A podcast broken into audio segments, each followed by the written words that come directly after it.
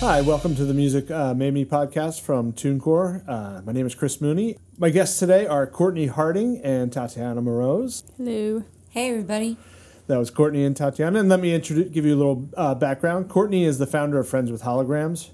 Uh, prior to founding that, she led business development and partnerships at cutting edge VR agency Moth and Flame, creating content for such brands as AT&T, MTV, RAM, and Discovery Channel. She has also led biz dev at numerous tech startups and served as music editor at Billboard. She is a sought after speaker on VR, having spoken at South by Southwest, VR LA, VR DC, and Digital Taipei, and has published thought leadership for Upload VR and Adweek. She teaches writing about popular music at NYU, and you can follow her on Twitter and Instagram at, at Cortney Harding, C O R T N E Y H A R D I N G. Our other guest is Tatiana Moroz. She's one of the premier artists in the blockchain and liberty activist communities. She performs folk style of revolutionary 60s and 70s uh, folk blended with pop, alt country, rock, and blues.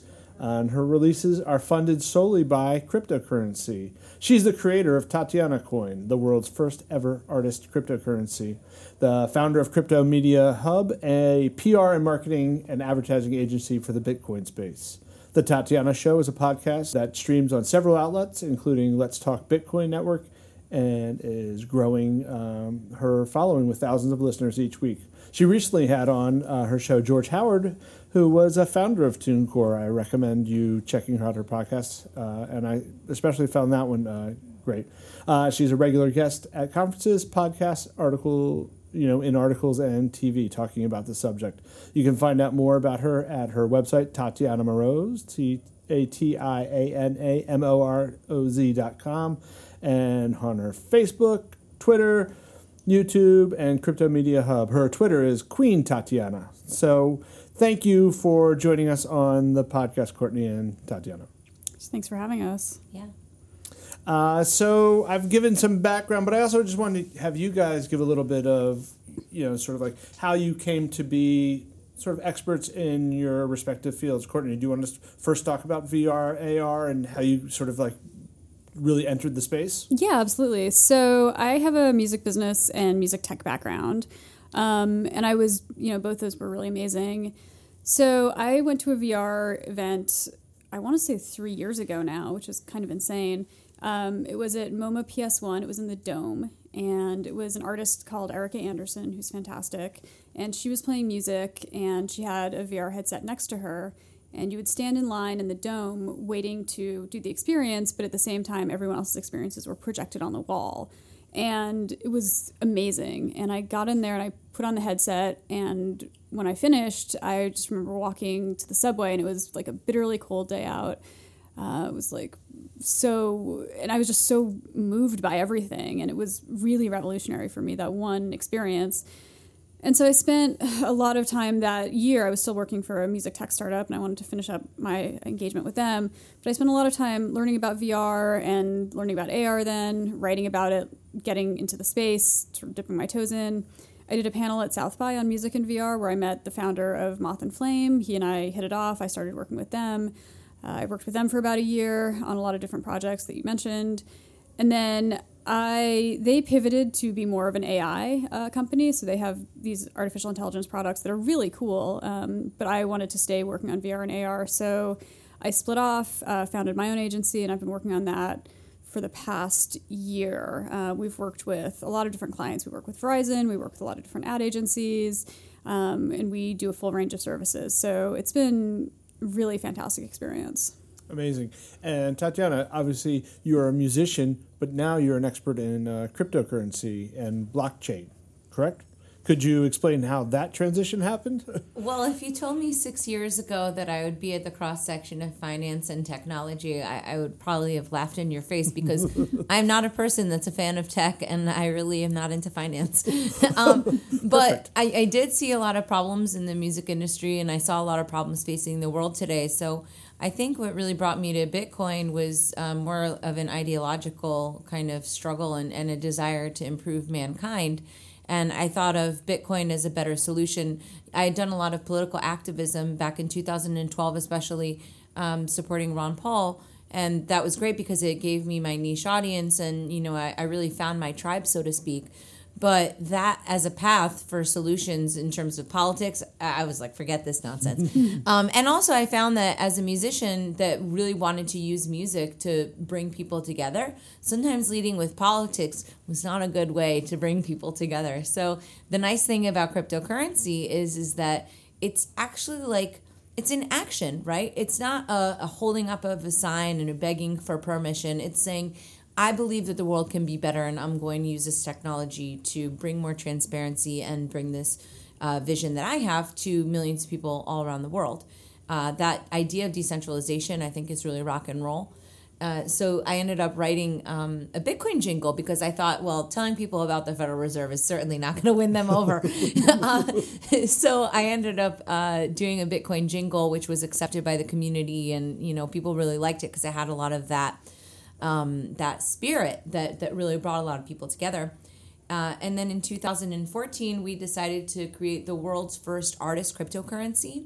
So what we did was it, it allowed artists to um, basically connect directly with their fans, uh, use artist cryptocurrencies of their own, sort of like a digital gift certificate, in order to raise money from your fans, like a Kickstarter but then also have other layers enabled by that direct connection now that you have. So perhaps you could message directly with your favorite artist. You can have token exclusive experiences, and um, and we use that to fund my third album, which was funded completely with cryptocurrency called Amazing. Keep the Faith, and I actually have it out on TuneCore. um, so anyway, uh, yeah, so Thank we've you. sort of evolved from that, and we have created a platform and now I have this marketing company and I'm fully immersed in the in the crypto space. And it's nice because you get so many new industries that you get a cross section of. I never would have known anything about AR and VR, and like music and crypto kind of brought us together, me and Cortney. So amazing. Yeah. Maybe I should uh, back up just for a moment. Could you give a sort of just like a what is blockchain? What is cryptocurrency? Is it possible to give like a short definition of that for the uninitiated? Or even point to a bet, you know, a great place for people to like who want to learn more? Um, yeah, sure. I mean, I think cryptocurrencies are sort of ever evolving. So these terms that we use are sort of also ever evolving. Uh, what I think that people should do if they want to learn more about it is uh, Let's Talk Bitcoin is a podcast that uh, some of my friends put together, but they're also really great at making a really cool podcast. They've had they're having their five year anniversary, uh, so it's uh, Adam B. Levine, Let's um, Andreas Antonopoulos, and Dr. Stephanie Murphy.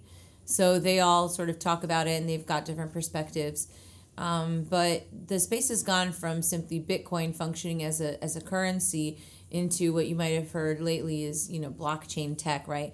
And when people say blockchain, they're really referring to the underlying ledger that allows you to store information and records and uh, basically like a database that is a lot more secure than something that you're normally going to get a lot of times because of the fact that people are all vetting it and it's transparent so you know you can't cheat because everybody else is watching type thing amazing and I think we should also, I guess, dive back into can you give a definition of what is AR and the differences in VR?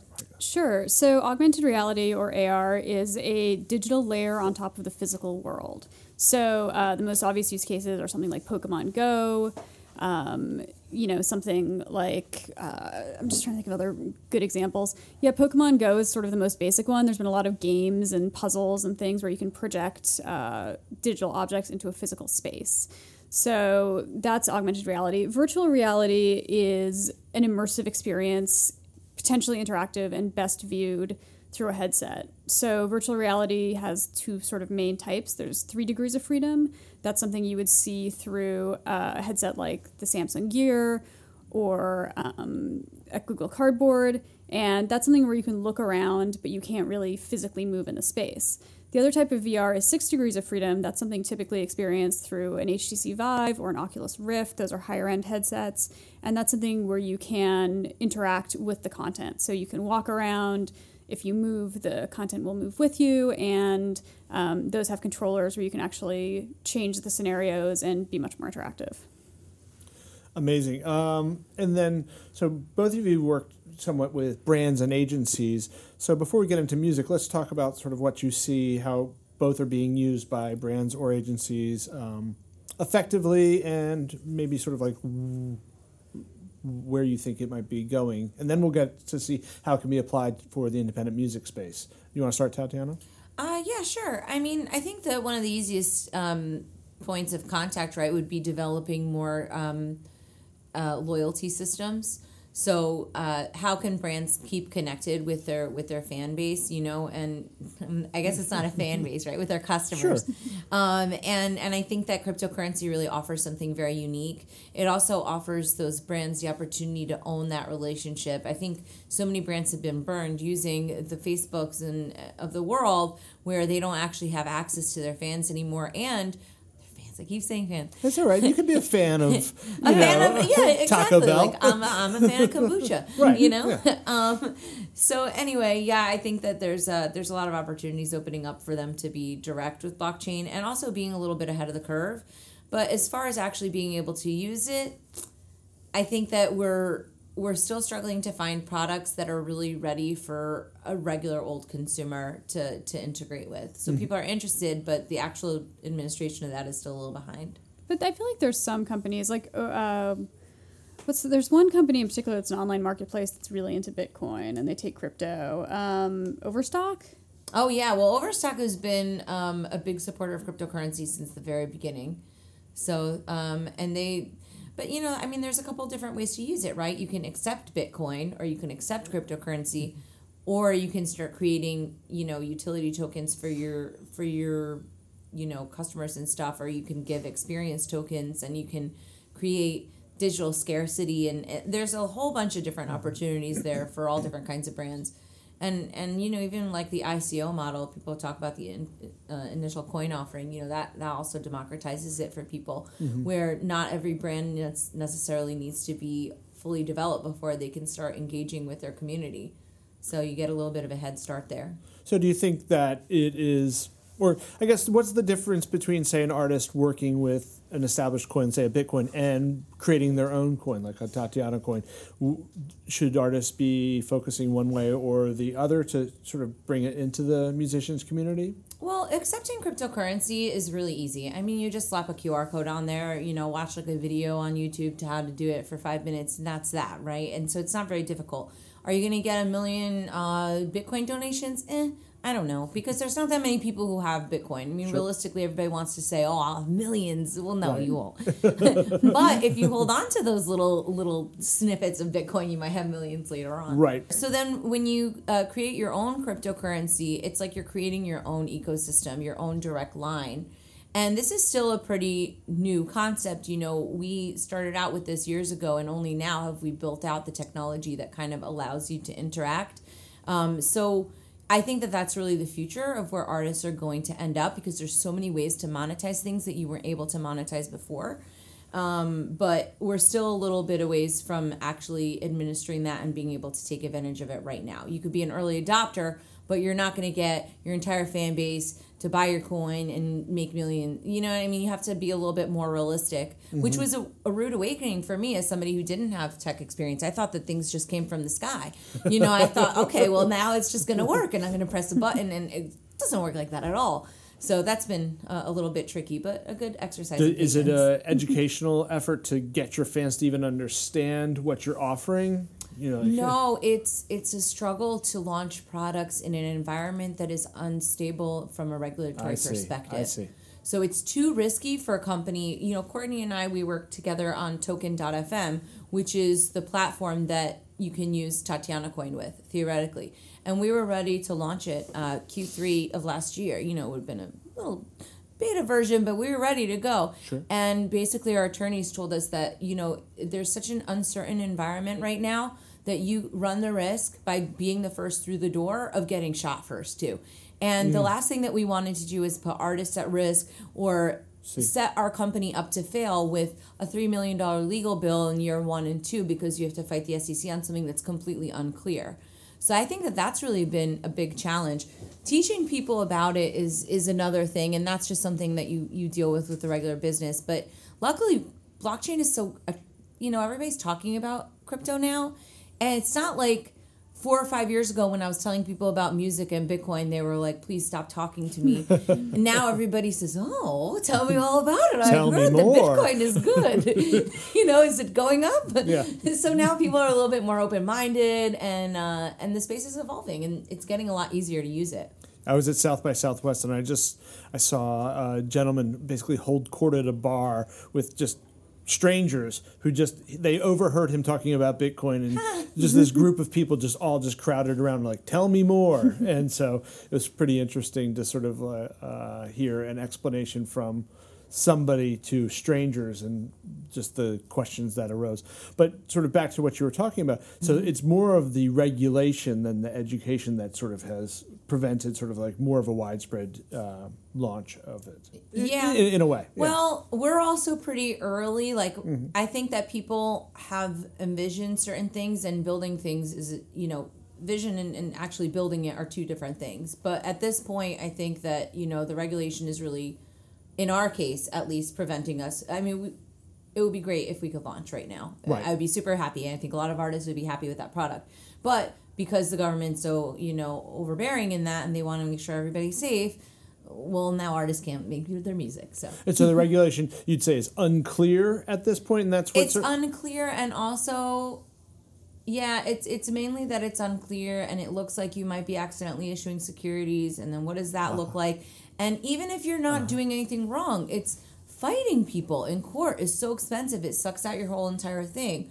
So with tokenly which is the parent company for token.fm they're launching their e-commerce solution because that's a much easier play. They're not going to why go out the gate with a thing that's the most difficult? But we are all super passionate about the music because for me as an artist i always thought uh, you know artists are, are such great communicators and we're also sort of the bearers of, of you know the truth in a lot of ways. You know we're coming to the people and we're saying this is the way.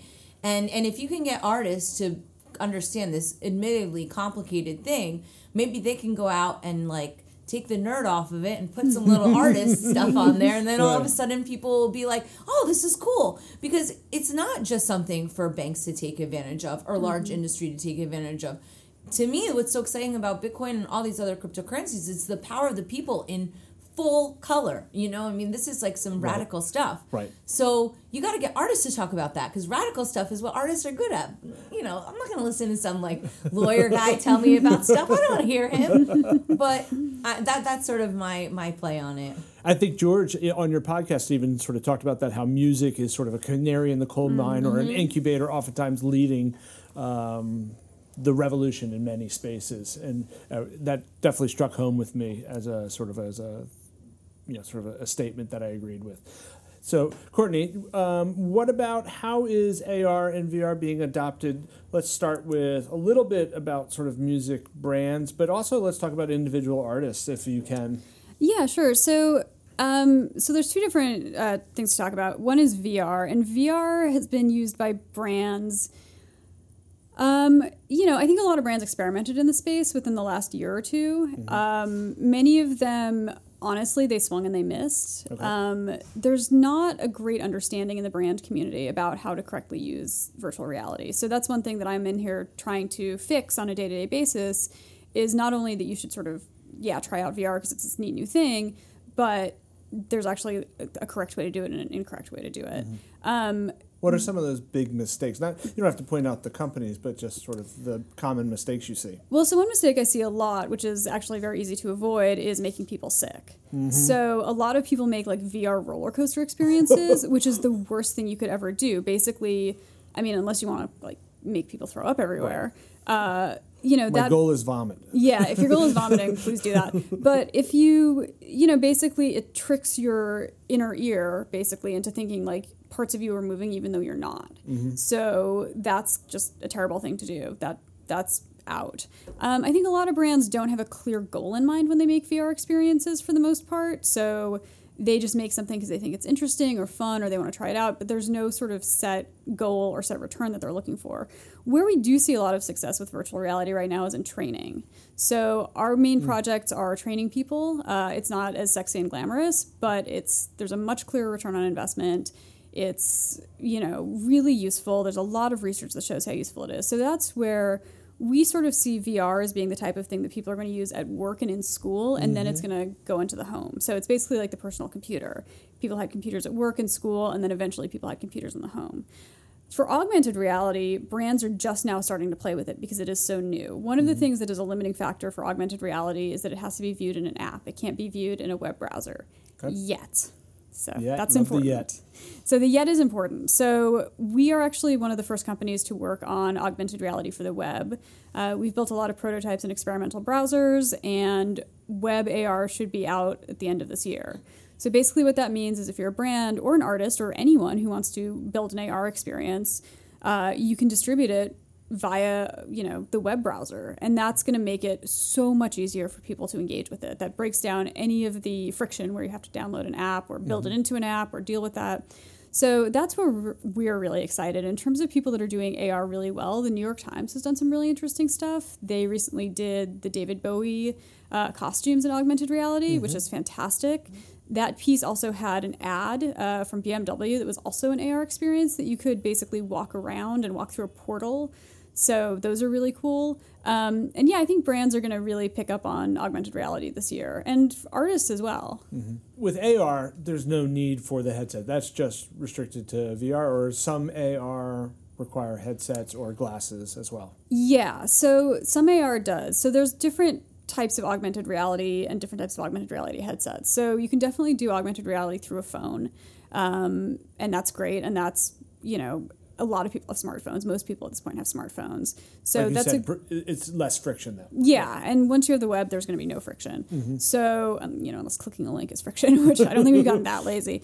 Um, so that's going to be huge. There are VR, I'm sorry, there are AR glasses. Um, there's a pair called the Vuzix, and there's the Microsoft HoloLens, among others. There's others. Mm-hmm. Most of those are really for commercial and industrial use at this point. So Vuzix glasses are great. We're actually working on some projects for them, but you know, those are for like industrial workers. They're not, I mean, you can go buy a pair right now, but you have no reason to if you're just an average person. The HoloLens is kind of the same thing. It's big, it's expensive, it's great for enterprise uses. I haven't seen many great consumer uses for the HoloLens. Eventually, we will get to glasses. Um, Apple, I'm guessing, because Apple tends to do this, will sort of let other people iterate and learn and fail, and then Apple's going to come out with something incredible that we're all going to be wearing in a few years. Right. So that's going to change how we interact with the world and how we interact with content, and that's what gets me really excited. But in the meantime, I think the phone is still a great delivery mechanism for augmented reality. And for VR, obviously, you would need a headset. Um, is that is that a big friction point for people? Yeah, absolutely. Um, the headsets are still fairly expensive, especially the Six Degrees of Freedom headsets. You also need a really powerful gaming computer to run most of the applications on the Six Degrees of Freedom headsets. So there's a significant cost there. The Oculus Go, which is a Three Degrees of Freedom headset, that's going to be out fairly soon, I think next month. And that's a headset where you can just sideload the content. Um, you don't need a phone, you don't need anything and that's a $199 price point. So that's where I do see some early-ish adopter mainstream penetration happening. Um, so that's going to be really exciting. But I do think again we are a little further off with VR for commercial use. Do you think that education, uh, Tatiana, do you think education is one of the frictions for people embracing uh, blockchain as an artist, or and you said something, you know, regulation as well for sort of uh, as well. But I guess sort of what's the friction in, you see happening? understanding it of course i mean that was what was weird with me and and that's why i did it through music was because even though i understood ideologically why i should like bitcoin that still wasn't i mean i was like hardcore i understood it so that's why i wanted to bring it to music um, and i think that artists i don't know i mean I don't know if artists are so into finance, but they are definitely into into exploring and to trying new things out. So I think that education is important, and hopefully they'll be open minded to that. But I definitely think it could be challenging, especially if you're hearing about it from like a blockchain bro. You know, you really got to hear it from somebody who's a little bit more uh, down to earth and maybe with a little bit less of a tech background. Like my podcast, The Tatiana Show, I make no bones about it. I'm not a tech person at Right. all. But I actually think that that's helpful for people because if I don't understand something, I'm willing to be wrong and I'm willing for people to think I'm stupid because I know that there's way more people out there that also didn't know that but Right. didn't want to ask the question because they felt stupid. So if you take away a little bit of the ego and look at it more of like a fun adventure into some sort of a weird unknown world instead of well, let me tell you about the blockchain. you know, I think I think you're gonna have a you're gonna have a different experience. Right. I think Yeah. you know ultimately there's going to be you know that first step of getting yourself familiar with the language of it, but making it you know for the every artist, for the every man, for the every woman, for the every person is Yeah. key. Well, you know, we actually, me and a friend of mine, Dr. Stephanie Murphy from the Let's Talk Bitcoin podcast, we made a Bitcoin 101 episode. Nice. And it was just two girls doing it. And I think that that actually, you know, we had a lot of good compliments because we weren't being all. "Uh, uh, uh, Look my brains are so big. we were just, you know, we were making it really fun, and I think that's the spirit that, that's needed. And that's true in VR and AR as well. Um, you know, I've run into a lot of VR developers or people that have built VR experiences that are very technical people and they build experiences that are not intuitive and are super complicated. And, you know, I've demoed a lot of these experiences. And I mean, I say to these people, look, this is what I do all day, every day. And if I can't figure this out, Right. there's no way the average person will be able to figure this out. So, you know, there's a there's a huge education curve, not nearly as much with with cryptocurrency, I don't think, in the VR and AR space, but you do need people to constantly be reminded like you have to explain the stuff in very plain language and you have to make stuff that is consumable by the average person because that's the only way you're going to get mass market penetration. In terms of uh, sort of experiencing it as a fan, or you know, musicians are often music fans as well. What what opportunities are for are, are great for people to sort of experience AR or VR for music, like live shows? Is that uh, an opportunity, or is that happening right now? Yeah, I I have changed my mind on this basically. So when I first started learning about virtual reality, my first thought was, "Oh my gosh, we can go to VR concerts. That's going to be so great." Uh, I- my thinking has evolved, uh, to sort of put it mildly. I, you know, there are some companies in the space, and to be very fair, I haven't seen some of what they are doing yet. So I do want to keep an open mind, but I have not personally, as of yet, seen a good VR concert. Mm-hmm. I think part of the issue is it's hard to replicate being at a concert, right? So much of it is physical, it's social, it's hanging out with your friends. Mm-hmm. And a lot of people tend to use the same tricks that they use when they're filming a concert. So the camera moves a lot, the perspective shifts a lot, and that's not realistic for virtual reality. So because presence and being first person is so important in virtual reality, especially, um, you know, you you as a human are not going to be backstage and then in the crowd and then up at the soundboard and then behind the drummer. Like that's just not. I mean, you could pick one perspective and watch the show from there, which would be fantastic. But I haven't seen an experience that has allowed you to do that. Augmented reality at shows, I think, is more interesting, and there are some bands doing really cool stuff. So some of the easiest stuff to do is like custom filters, custom borders. Uh, you know, you can take pictures of the artist and then sort of add your own details. So that's a little bit more exciting. That's a little bit more, a little bit easier for artists to get into initially. So I think with augmented reality, there's going to be really cool visualization tools coming. So I talk about data visualization a lot in augmented reality, but I also think for live music, you can do cool visualizations where you know you can have another layer of sort of technology happening along with the music and everyone's on their phone at a concert anyway unless you're like a jack white show Right. but you know i think for most artists they want their fans to engage and Right. if everyone's on their phones already why not make it more fun and engaging And then how do you, th- how is it best um, conveyed to the audience members? Like, hey, you know, this opportunity to, is available for you at my concert. Like, how do you, how do you make the audience aware of these, you know, AR opportunities at a show? Yeah, I mean, I think that's it. Just sort of saying it, you know, putting it on the tickets, putting it, you know, making the link pretty readily available. I mean, not everyone's going to do it. That's mm-hmm. fine. People experience live music differently, and that's all good.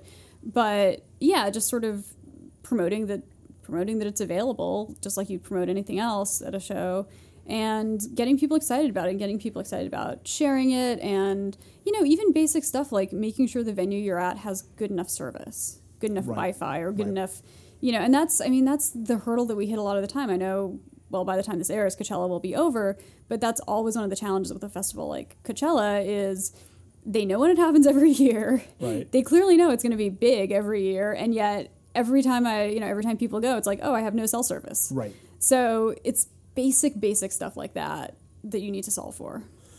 Yeah, I guess what do you have to get um, sort of permission or you know buy-in from a lot of venues in order to launch some, some sort of campaign like this, or No, it's I like you're wouldn't think so. I mean, I mean, look, if the venue also wants to promote it, that's probably useful and helpful. But uh, you wouldn't. I mean, again, as long as the service in the venue is okay, you wouldn't necessarily need permission to do it. Right, no extra permissions. And so is it I mean, I guess for the average artist, is it a, a, a big expense to try to launch something like this? Or, you know, I guess it depends on your budget, but Yeah, can I you talk about the expense of it? Sure. So I actually wrote a piece for the Spotify for Artists blog about a month ago on um, virtual reality and how artists can do it more or less expensively. So you can create interesting 360 video content uh, as an independent artist on a budget if that's something you are interested in. You just have to make sure that it is good. Um, I would encourage artists to get 360 cameras, use them. They're not that expensive, and if anything, you'll learn. I, I do that all the time. Um, but yeah, you can definitely make that content, and that's still going to be fun and interesting. For AR, the challenge is right now because it's sort of it has to be in an app. Uh, it limits what you can do, but you know you can always do Snapchat filters, Right. and those are actually super easy to create. I mean, I've played with the Snapchat Studio and Snapchat Lens, I think it's called, and I mean you can make those super quick, geo geolocate them for your venue or surrounding your venue, and I think those are five ten bucks. So Right. that's an easy way to at least get started and play around and be creative. Right, and have some have the experience at the the live show not just about taking pictures, but participatory. hmm absolutely. And then what about um, in terms of like, you know, how does how does blockchain or cryptocurrency how does that get sort of incorporated into the live show or touring or like paying with blockchain? Like, I guess sort of like how does it where does that world meet the live uh, performance space or you know world? Um, well, something I do uh, that's kind of fun and it's really, really super simple is I have put a QR code on my guitar. So, and I'll like literally just take a piece of paper with a QR code on Right. there. And so then people are able to do that. But again, like for the actual experiences, you really need the infrastructure in mm-hmm. order to be able to integrate with somebody, right? Because mm-hmm. it's like if you don't have that that point, you know, you can of course bring in and, for example, do uh, tickets on the blockchain or something, Right. or if you get if you were a certain token holder that you know was one of the first hundred people that bought the album, you get to go backstage or stuff like that, and you can do those permissions uh, by generating uh, digital tokens, different things like that. I don't know, Cortney, any ideas? What about merch? Do, are you are, are artists accepting co- you know coins for merch? Yeah, if they want to, Okay. why not? Yeah, I mean, it's just like saying like, do you accept money? Right. Um, and the only difficulty for people is is if they can get it out of, you know, how do you get into quote unquote real money? Um, and that can really be solved quite easily these days. I mean, you can use Coinbase, set up it with your you know bank account, and boom, you can cash out right away. Um, I like to try and go through friends and stuff because peer to peer is is the Bitcoin spirit. Mm-hmm. Um, but yeah, I mean, just like with any kind of money, you can you can accept it for sure. Okay. Yeah, but I think some of the fan engagement stuff we're gonna have to wait until the space progresses. Yeah, I, th- I, I think about that. You know, like the where does the theory meet the rubber on the road? You know, I think that's what a lot of this conversation is about because you know we, we're talking about it, you're reading about it, but like how is it applicable for artists? And you know, um, I guess sort of are there interesting things you've seen other artists, you know, specific artists uh, do in uh, at the live space for either of these um, areas? And maybe not, you know, maybe like you said, it's sort of like to come, you know, based on sort of like where we are in the industry and um, experience. Yeah, live is still really early. Um, definitely for VR music videos. I mean, I've seen some really cool ones. Uh, Run the Jewels has a great one called Crown. Uh, a friend of mine worked on something for a band called Golden Suits that was very simple. That's actually mentioned in the piece that I wrote for Spotify. Um, yeah, and then you get some sort of really cool uh, interactive experiences. There's one called Chocolate, and there's one called Butts.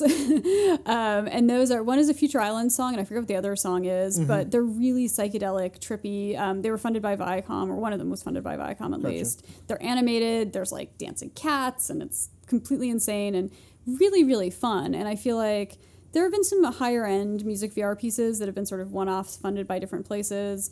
I don't see a steady a steady stream of those, but yeah, there's some really good ones. If you have a headset and you're willing to sort of poke around a little bit, there's definitely some good stuff out there. Where would be, where would the, be the best place for fans to go find sort of like a you know repository of like hmm. is, That's a, that's actually hard because there's not so YouTube obviously has a mm-hmm. lot in terms mm-hmm. of 360 video. So you know YouTube is probably a good place for 360 video. Um, the Oculus Store if you have an Oculus uh, headset, the Steam Store if you have a Vive, but it's it's tricky. A lot of it Little is scattered? hidden in yeah, it's very scattered. A lot of stuff is still built for one-offs and experiences. Um, and that's hard, right? Like I've had people tell me about this amazing VR experience that I have to see, and I'm uh, and I'm so excited. And I'm like, oh my god, where do I download this? And they're like, oh, it's in the company's headquarters in Sweden, so no one can see it, and that's Right. really frustrating, Right. right? It's one thing if it's an internal training app. Obviously, I get that. I can't download like Verizon's customer service training VR app. That's not for public use, but you know, I think one of the challenges with VR, especially higher end VR, is that it's just not distributed. And there are things like Tribeca has a great sort of immersive film festival you can buy tickets for. That's mm-hmm. really fun. I would highly encourage people to check that out. There's events, there's, you know, VR conferences usually have cool things, but it's tough. The distribution problem has not been solved. I understand. And then in terms of um, releases that are, you know, I guess um, blockchain based, what, where could some, is there uh, a platform that focuses on that? And if so, is it sort of, is it wide, you know, is it, is it being adopted by um, the consumers yet? No, not really. I mean, anybody can accept Bitcoin, but beyond that, there's not like a bunch of artists that are only funding through crypto. Mm-hmm. As far as I know, I don't even know of any artists that, that funded their record with crypto necessarily fully. You know what I mean? Like it's it's really really early on. Uh, people are testing it out, but without the infrastructure where people can actually interact with it, it's like, you know, we we've still got a little bit before people can actually play with it beyond just making a donation or something. Right. Yeah. So, what would you, I, you know, we're sort of wrapping up here. What, what would, what sort of words of encouragement or advice, or just sort of like, hey, look in this direction, would you have for the musicians who are really interested in this, either just knowing more about it or incorporating it into their career?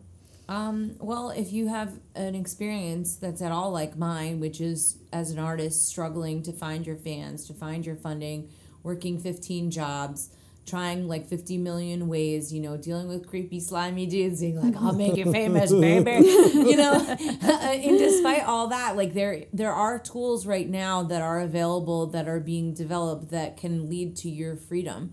So don't be intimidated by the fact that it's look, if I can pay attention to Bitcoin for more than three minutes, anybody can, you know, really get past the initial fear and really fall in love. And and I think that you'd really be not only empowering yourself but empowering your communities because you become that person that knows about that. And if you see the way that it's being used and and how it's sort of changing shifting things then you could become part of that revolution.